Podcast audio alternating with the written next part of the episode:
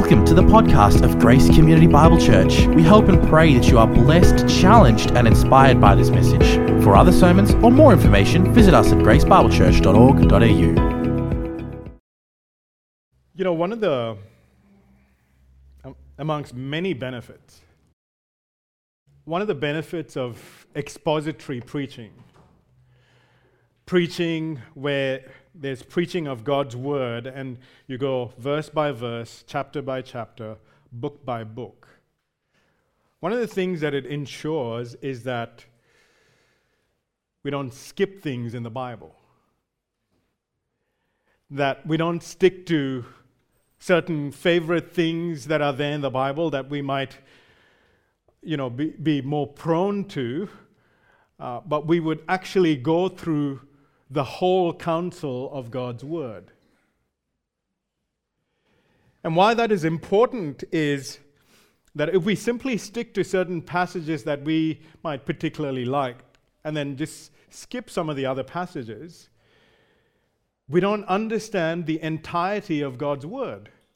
We don't understand the entirety of who God is and His plans and His ways.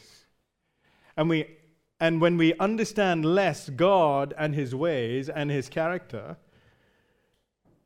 then that impacts our life too, right? And so this morning, we come to a passage that is difficult. Difficult, not in the sense difficult to understand, but it is a hard truth about God and the kind of God we serve. It is a passage that talks, talks about God who is just. It's a passage that talks about the fact that God will judge all those who will reject his grace and his provision that has been given in and through Jesus. Now, I want to just remind you that just the, the way the author has been, the author of Hebrews has been using this book of Hebrews. He often uses warnings, and so that's the negative encouragement, so to speak, and then positive encouragements by way of promises and talking about who Christ is and what we can expect. And how we should understand the warnings in the book of Hebrews is that it is just that a warning. And for those who are true believers, for those who are true Christians, will heed the warning that the author says. And so then the warning becomes the means by which he helps Christians to continue to follow the Lord Jesus Christ and to continue in the faith. And so that's essentially what he's doing here, even though this is a very stern warning, even though it is a very sobering warning. That is the purpose of why he's warning his listeners, so that ultimately they would heed his warning and they would be encouraged to continue follow Jesus and to, and to continue in the faith. Now, the author has you know, in the initial chapters has talked to us about the, the wonders of Jesus and his work, particularly his priestly work and his great sacrifice. And last week we saw, in light of that, how we are to live. There are certain responsibilities that we have. And if we truly understand this is who Jesus is and this is what he has done, we need to live in a certain way, especially within the congregation of God's people, within the assembly of God's people. And now he's going to, because of a concern that he has with his listeners, he's going to now also put in a stern warning there. And that's what we're going to look at. And I trust that as a result, we would see just how just God is just how true he is, just how much he abhors sin, and particularly uh, anyone who rejects his grace in Jesus, but it would also remind us of the grace, the abounding grace that has been shown in and through Jesus. So, just in terms of the outline and, and what this uh, sermon will be about, I've titled this morning's sermon as The Terror of Rejecting Jesus, or the terror of rejecting God's provision in Jesus. And in verses 26 and 27, we'll look at the sober warning. And in verses 28 through to 31, we'll look at the severe judgment. He's just really going to talk further about how severe the judgment is for all those who will reject God's provision in Jesus. So let's look first at the sober warning, verses 26 and 27. Verse 26 first.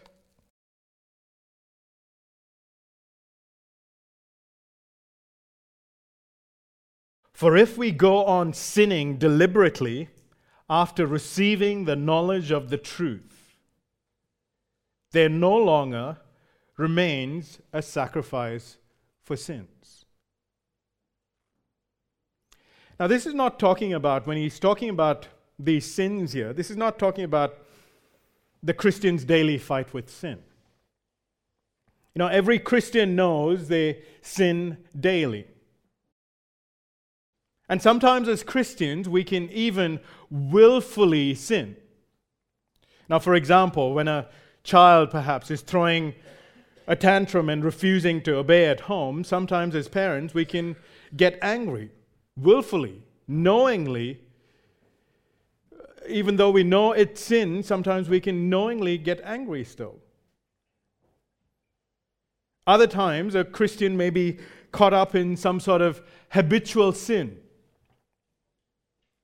And they don't know how to get out of it. And that's also possible for a Christian to be in.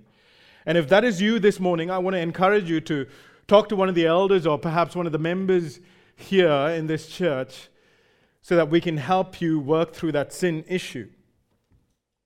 And so, yes, all Christians struggle with sin in different ways and sometimes willfully and sometimes even in an ongoing way for a period of time.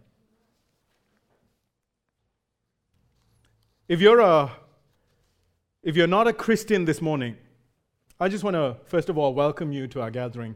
We're so happy you're here. But I do want you to understand that Christians are not perfect people. We do sin. In fact, if you paid attention this morning, you know, our brother Wes came up and read the Bible, and then he led us in a prayer of praise and then confession. Why do we do that week in and week out? Why do we have that prayer of confession? Because it is to help us recognize that in light of how glorious God is, that we still sin. And it is acknowledging that, that we still have fallen short of giving glory to God. That we still have fallen short of that standard God called us to live even this past week. And so, through that prayer of confession, it is helping us see more of our sin as God sees it. So that as Christians, we would never minimize our sin, that we would never normalize our sin. And as we even corporately confess it together and say amen, that it would encourage us then to then cling on to Jesus and it would cause us then to repent of our sins and to keep following Jesus and being obedient to him.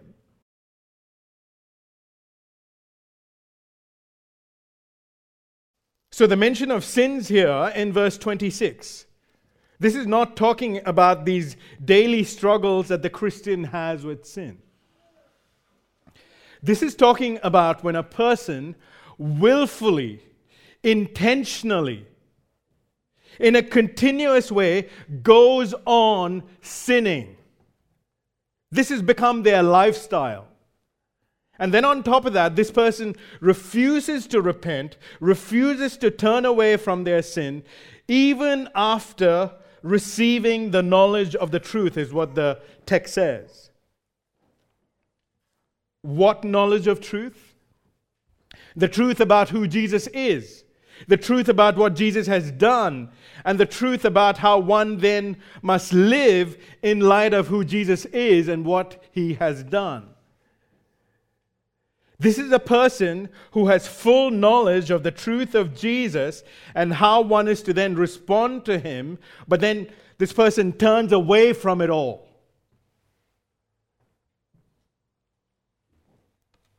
Listen to Proverbs 2:13 describes this sort of person. Says this is the kind of person who forsakes the paths of uprightness to walk in the ways of darkness. That's what this person is doing. See, a person who turns away from Jesus, oftentimes, it's not oftentimes, invariably, their life will also start looking different. It will start looking more like those in the world, those who are unbelievers. You know, there are different kinds of unbelievers in the world. And if, if I were to just go by what this text is saying, I could group them under into two groups, two groups of unbelievers as per this text. There are those who've never stepped foot into a gospel preaching church and they've never heard the good news of Jesus. That's one kind of unbeliever. That's one kind of person who is not a Christian. Then there are those who are in the church. Perhaps they've been coming to this gospel preaching church from when they were little babies. Or maybe they've been attending a gospel preaching church since they've been adults. In any case, this second group of unbelievers are those who understand the gospel of Jesus Christ, who Jesus is, and what he has done, and were perhaps even part of the church and identified as Christians. And there seemed to be some sort of a positive response to Jesus for a season in their life. But then, after some time, they deliberately reject the gospel of Jesus. They don't hold on to the hope that they have in Jesus. And invariably, they forsake gathering together with God's people, the church. That's the logic of what the author is saying here.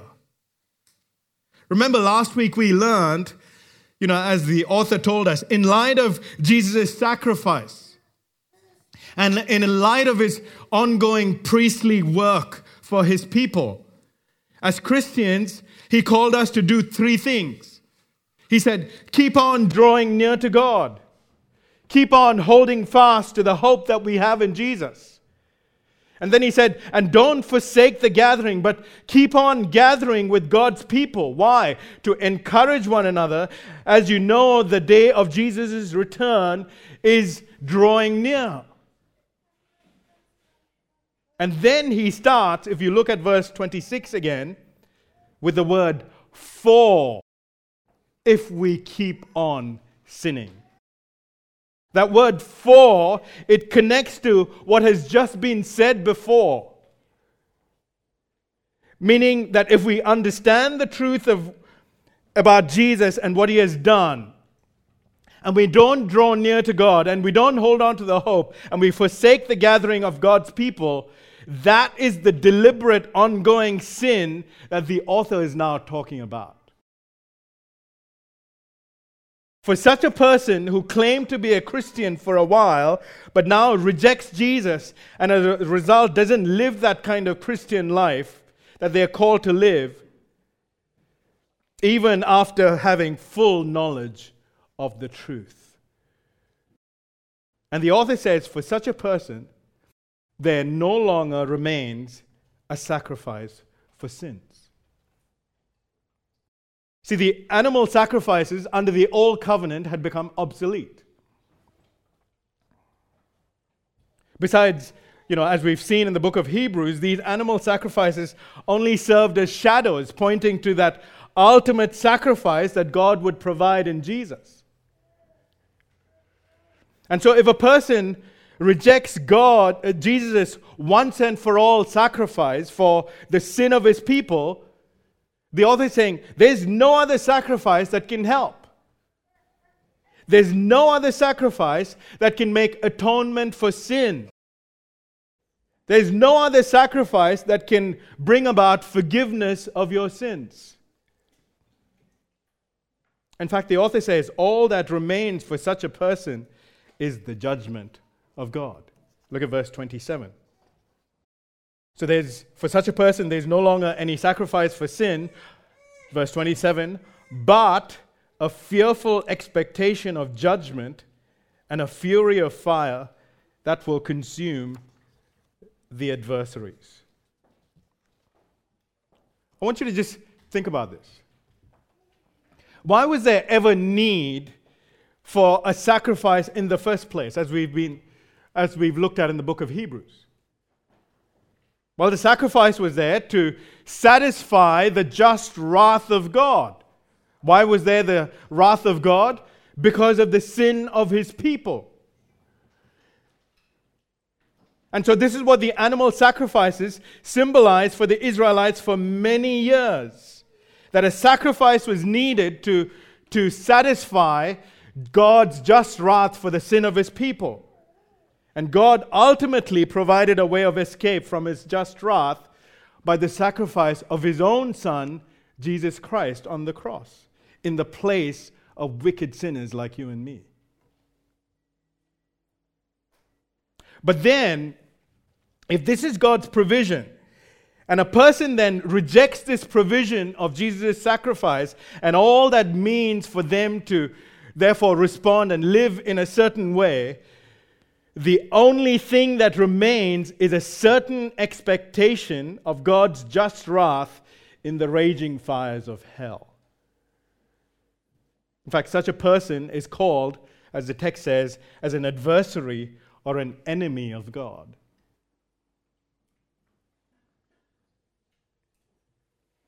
See, this is the person that we would call as an apostate. Now, as I've mentioned previously, uh, when we looked at the warning passage in Hebrews 6, an apostate is not someone who was a Christian and then turned away from the faith.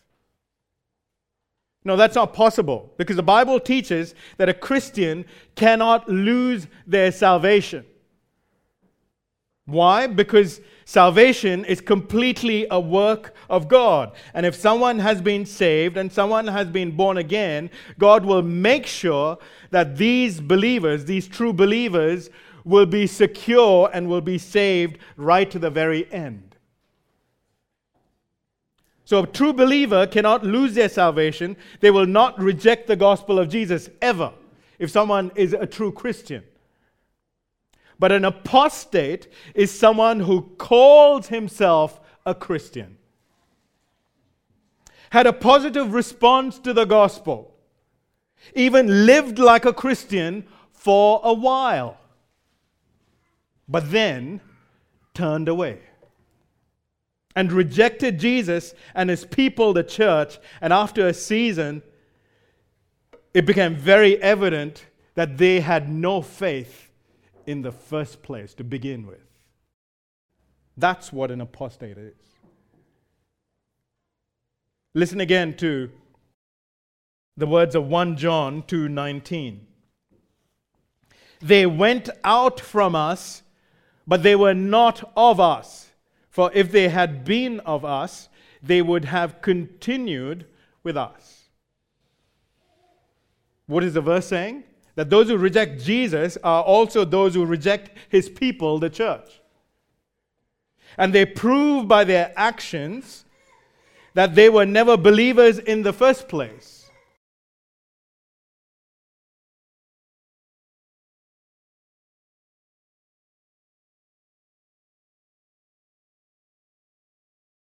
Now, when you look at the author and what he's doing here, Now, he's not suggesting to his Hebrew Jewish Christians that they have all become apostate.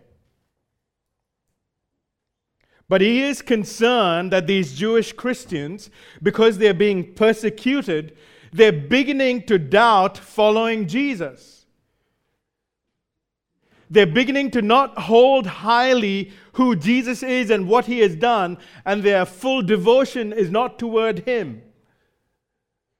Their eyes are not fully focused on Jesus at this point. And this is evidenced by the fact that some are even beginning to forsake the gathering because of this persecution, gathering with the church. And you might be thinking, but, but what's the danger in that? You know, what's so special about gathering with the church? Because the author is concerned if they're going to do that, they're going to compromise themselves further. They're going to go further and further away from the many reminders of the gospel of Jesus, even as they start becoming absent from the gathering of the church. And ultimately, that they won't hold fast to the certain hope that they have in Jesus, and they will altogether abandon the faith. Again, not saying that they will lose their salvation, but they will prove, if they actually do that, that they are unbelievers in the first place, that they didn't have faith in the first place. But if they're truly believers, they will heed the warning and not do that. So that's why the author is using the strongest of warnings, strongest language possible, and giving such a sober warning. And if you notice, he includes even himself, where he says, If we go on sinning, that we can all be in danger of this. If we keep on neglecting what we are called to do in light of what Jesus has done, this is a slippery path to be on. It is the path that leads to apostasy. And the only thing that awaits an apostate in the end is the judgment of God. That's the logic of what he's saying.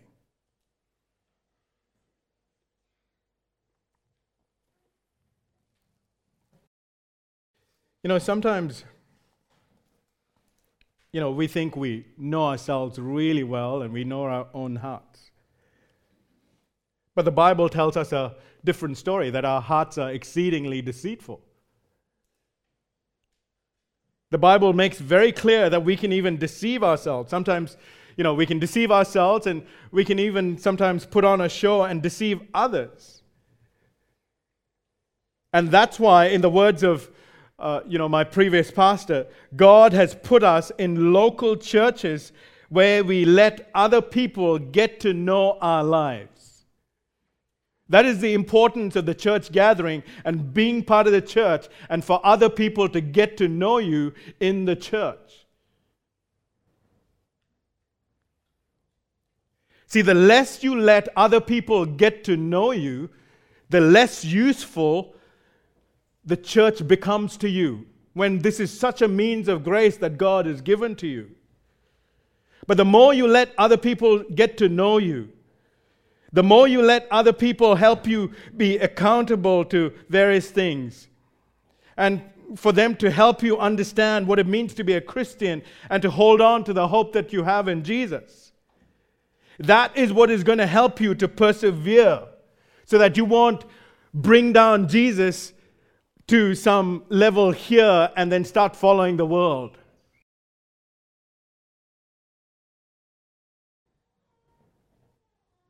See, brothers and sisters, I, I, you know, in light of what the author is saying here, he's saying if you heed the warning and you don't do that, you don't neglect these things that you're called to do in light of what Jesus has done,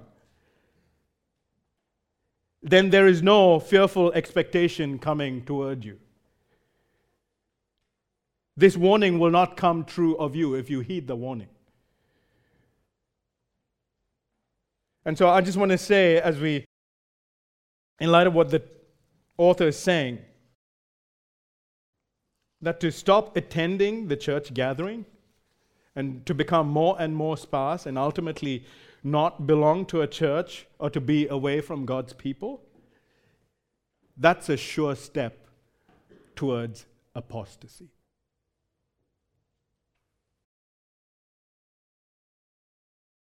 So that's the sober warning that the author gives.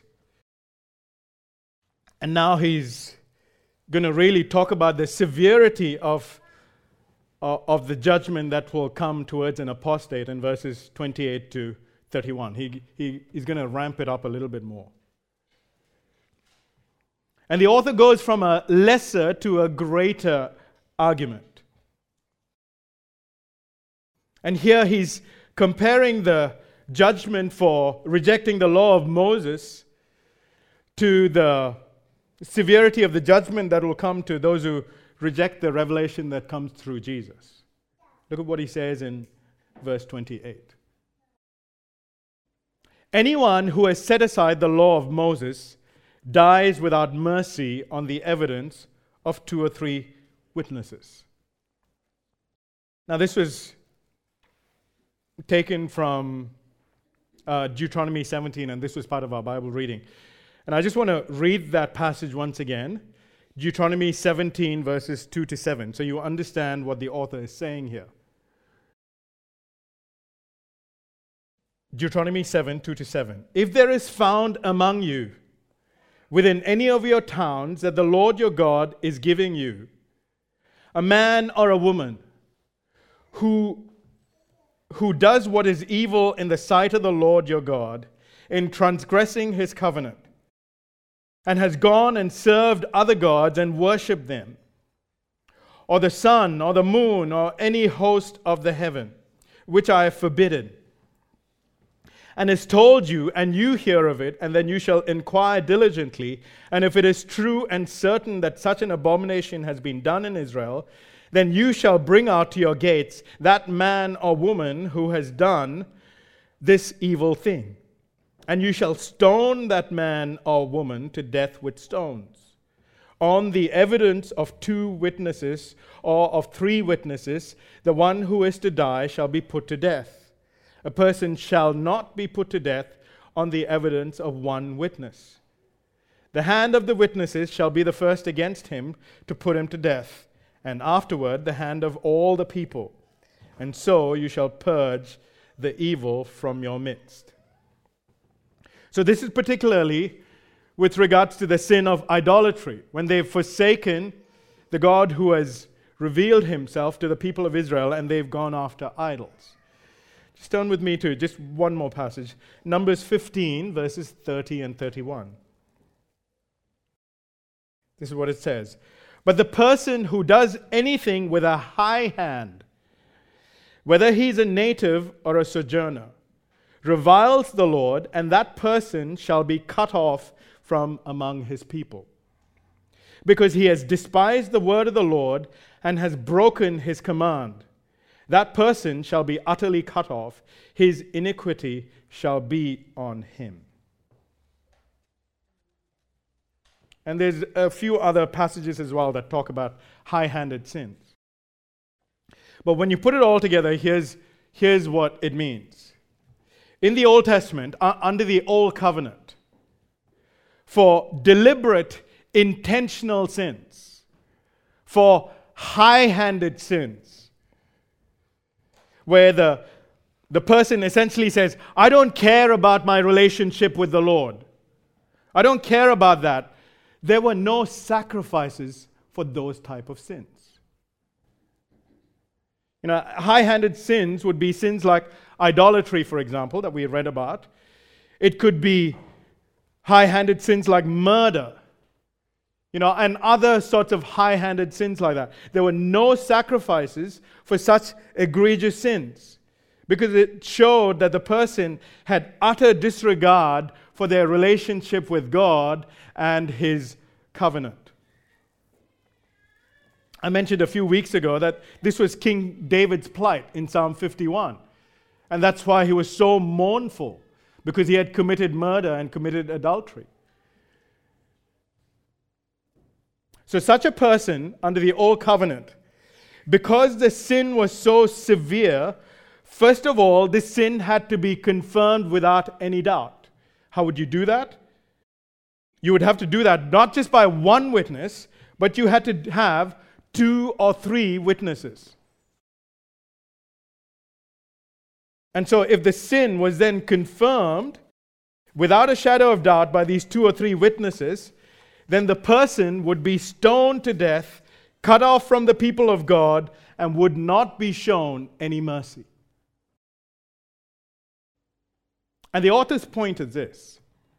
If a person under the old covenant was proven by two or three witnesses to willfully reject the law of Moses, and he was put to physical death without any mercy, then how much more severe will be the judgment for those who apostatize under the new covenant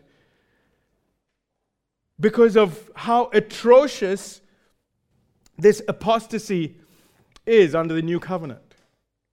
In fact, look at the way the author even describes what apostasy is or what the apostate has done using three phrases in verse 29. We'll look at it one by one. So the argument goes if it was physical death and no mercy by the witness of two or three witnesses under the old covenant, verse 29, how much worse punishment do you think will be deserved by the one First description of the apostate, who has trampled underfoot the Son of God. That's the first description of the apostate.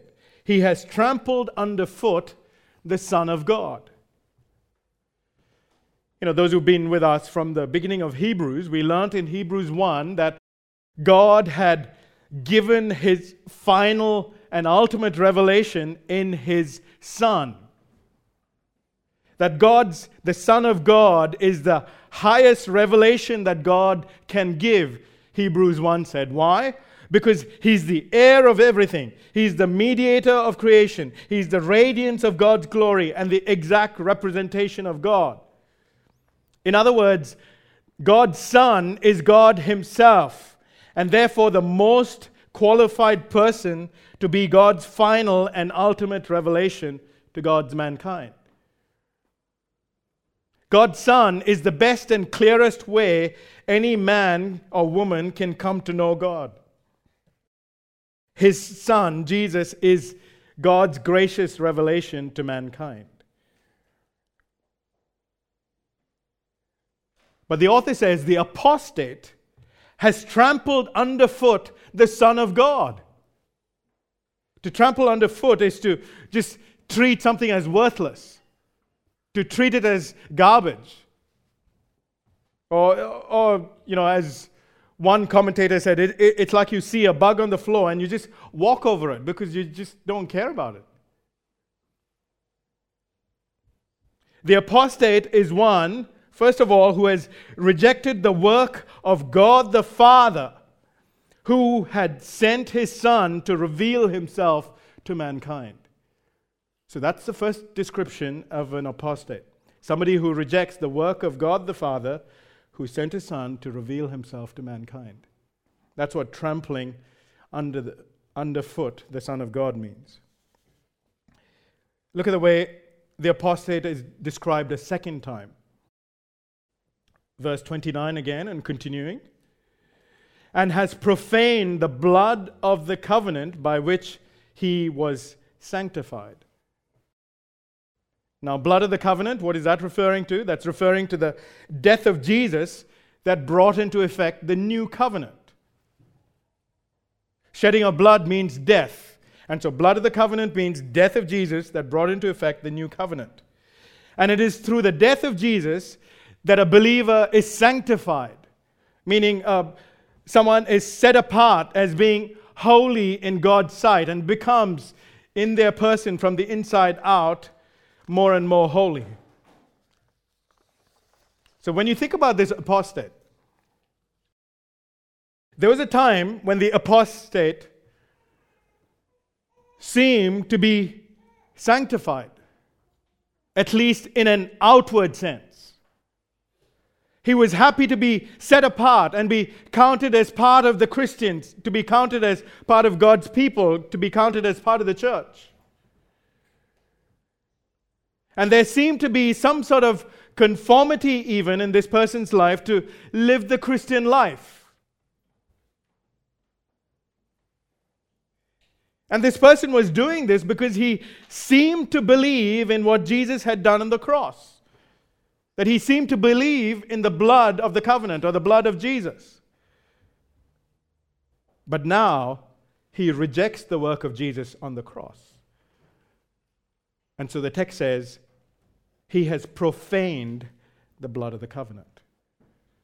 Meaning he treats the blood of Jesus as unholy.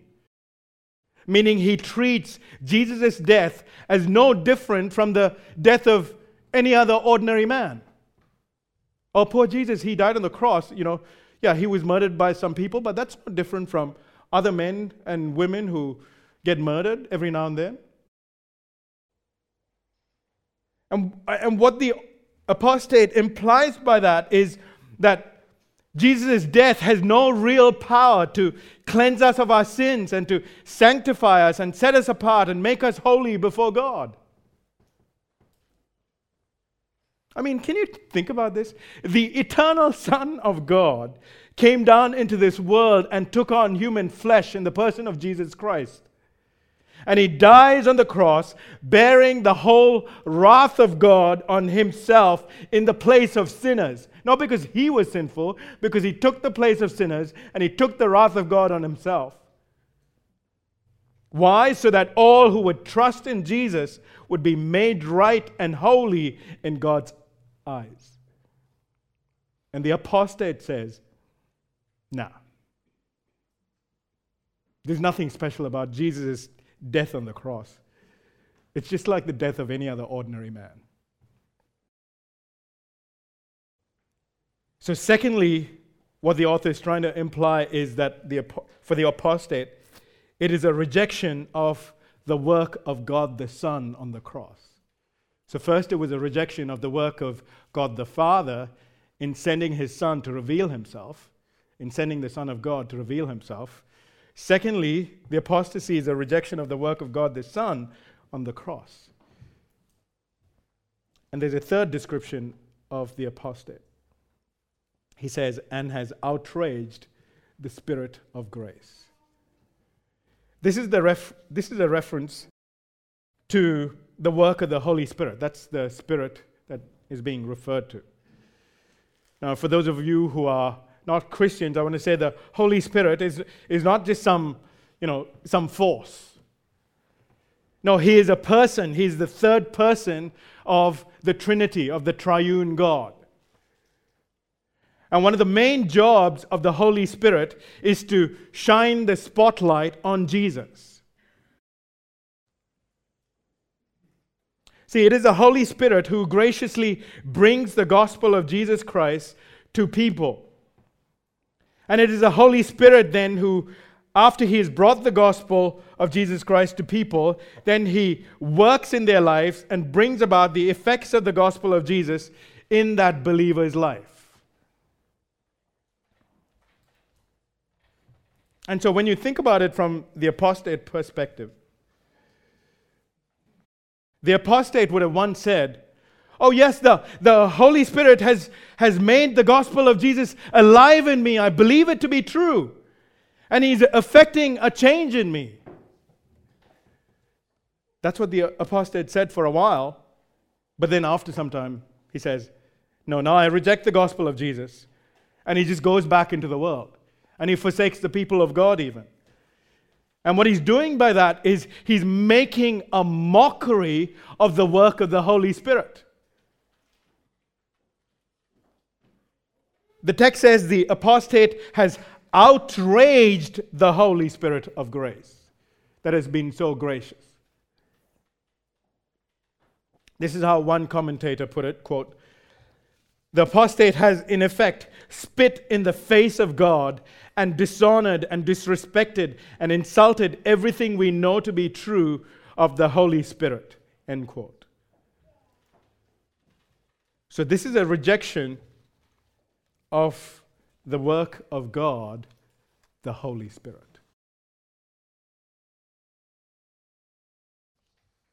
So understand what the author is trying to say here. If under the old covenant, a person was proven by two or three witnesses to deliberately reject their relationship with God and God's law, then think about the apostate who is now deliberately chosen to reject God's grace under this new covenant. See, what you have here is not three human witnesses, but you have the witness of God the Father, God the Son, and God the Holy Spirit to prove how severe your sin is. And what a powerful witness that is. It's greater than any human witness or any of the previous witnesses that were there.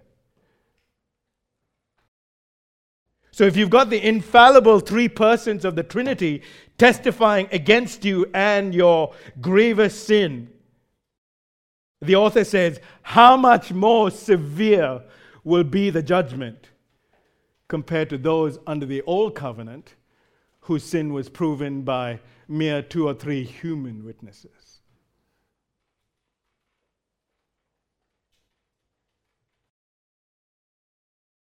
The judgment that will be more severe is nothing but eternal death, as the Bible calls it.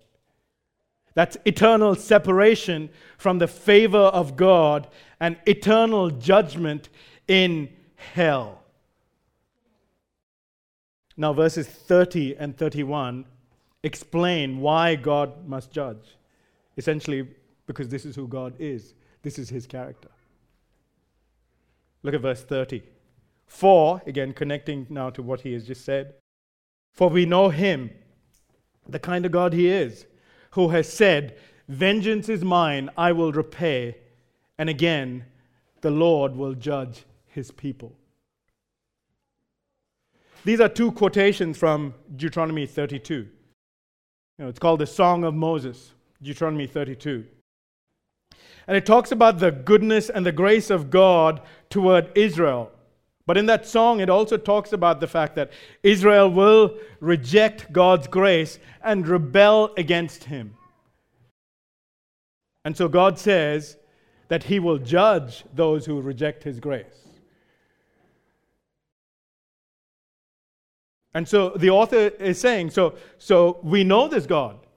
We know this from the Old Testament. This is who God is. He will judge those who reject Him and His grace. This is certain. Judgment is certain for those who will reject Him. And then the author concludes this section in verse 31 by saying, It is a fearful thing to fall into the hands of the living God. He's reminding us he's the living God. He's not just an idol made of wood or stone.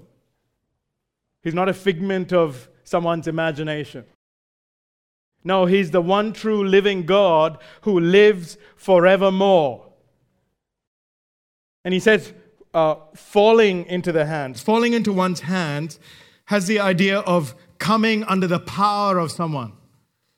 You know, the first thing that came to mind was, you know, when you think of, say, a strong person holding you by the collars and holding you under his power, you know that you've come under that person's power. I mean, think about this God, this, this one true living God. He's a God who is all knowing, He has full knowledge of us. Every sin of ours, even in thought that we have tried to do in you know, just in our minds. He has full knowledge of it. And we also know that God is all powerful, that there's no one who is more powerful than Him.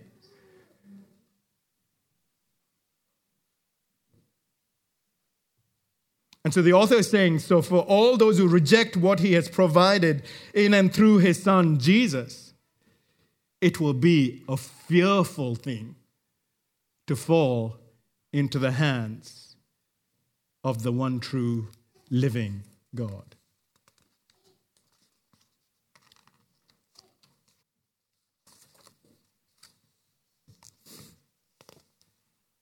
You know, so many people in this world these days, they deny the reality of hell. You know, they think, oh, God would send people to hell? You know, I, I, I don't, I don't believe that. Well, my friend, if you're thinking that way, I, I want to unapologetically tell you you're not the ultimate source of knowledge. God is. And God has revealed himself in the pages of the Bible. And he says, there is a hell. Listen to the description of hell that is given in 2 Thessalonians 1 7 to 9. 2 Thessalonians 1 7 to 9. The Lord Jesus will be revealed from heaven with his mighty angels, in flaming fire, inflicting vengeance on those who do not know God and on those who do not obey the gospel of our Lord Jesus.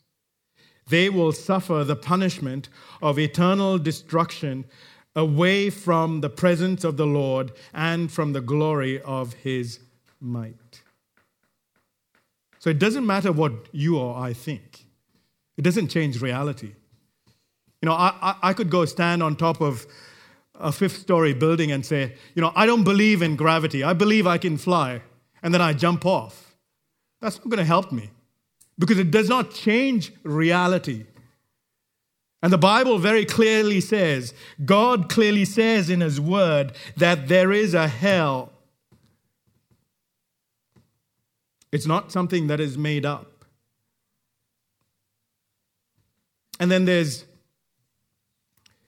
some who would say, sure, there might be a hell, but you know, it, it's not an ongoing hell. People might be judged, and they will be judged, and they will just be obliterated. They'll just be annihilated. Let me read to you just a few verses just to refute that kind of thinking. Matthew 18 8 describes hell as eternal fire, meaning a fire that will go on for eternity and it will never stop. Mark 9 and 48 describes hell as a place where the worm does not die and the fire is not quenched, meaning those who are put in that eternal fire consu- does not consume the worm or anyone in there, but they will continually burn in pain. But they will never be obliterated, but they will experience eternal punishment and pain for the rest of eternity.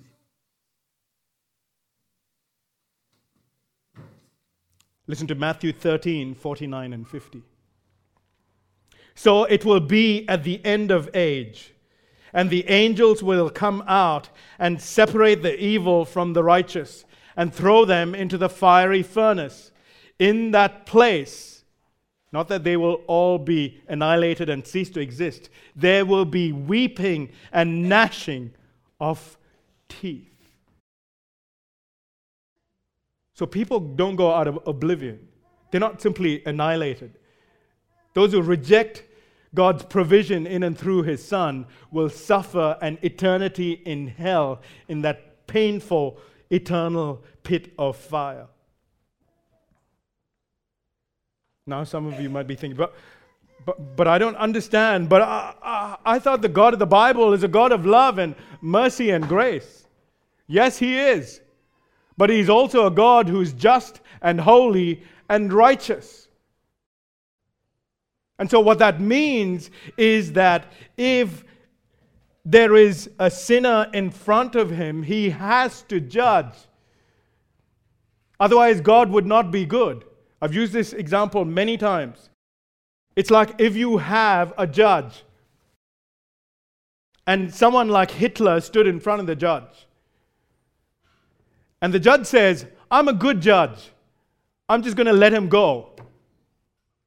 He won't have the death sentence or he won't be penalized for the rest of his life to imprisonment. Everyone around will say, That's not a good judge, that's a bad judge. And so it's precisely because God is good and just and holy, He must, He must punish sin and sinners. If He doesn't, He is not a holy and just and righteous God, and He will cease to be God. But I also want you to understand that it is precisely because God is just and does not take sin lightly. He provided his son and for him to die on that cross. See, the greatest proof that God abhors sin is when you look at that cross. When God poured out his just and good wrath for the sin of people like you and me on his beloved Son, Jesus. Jesus, who took the place of sinners and took the punishment for sinners like you and me. See, that's where you see the just God, the righteous God, and the God who is merciful and loving and gracious. So, friend, that's the kind of God you want. A God who's righteous and just. A God who will avenge the Hitlers of this world and all the others who have done wrong. You want a God who's righteous. But if he's only righteous, then you are I are in trouble. See, friend, if you're here today and you're not a Christian, see, the fact that God hasn't killed you as yet and you're not in hell already, I would say that's God's grace and mercy to you even now. Do you realize that? The fact that you're listening to this sermon today about the holiness and the justice of God and that judgment is certain for all who will reject his son and what he has provided in and through his death on the cross. Is God's grace to you that you are listening to this?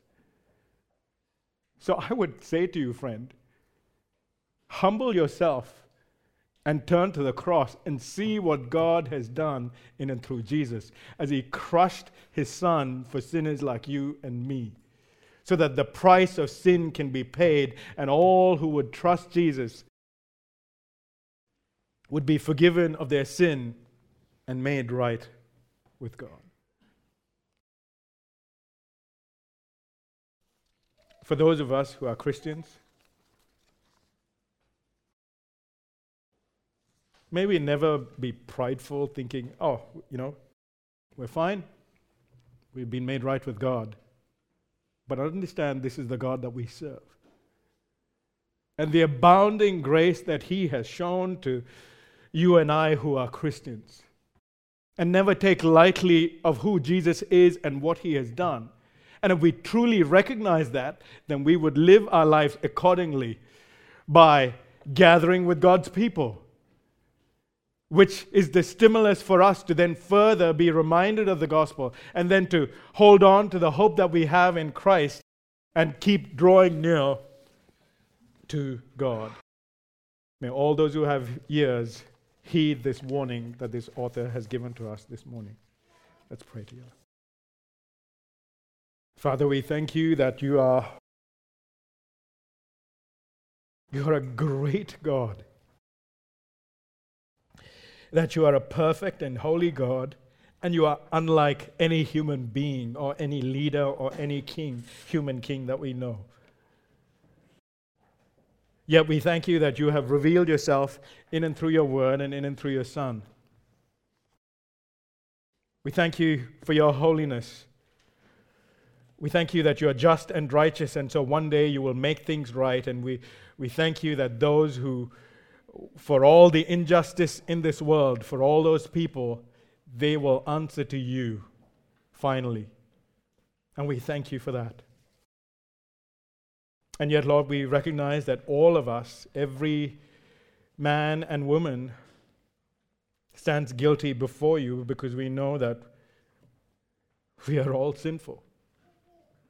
And you are too holy to, to wink at our sin, no matter how small we think it is. In your eyes, every sin is, is too much for such a pure and holy God. Thank you for sending your Son, Jesus. Thank you that you poured your wrath on him and he died in the place of sinners so that all who trust in him and follow him would know that they have a right relationship with you and would enjoy all the privileges that come with that.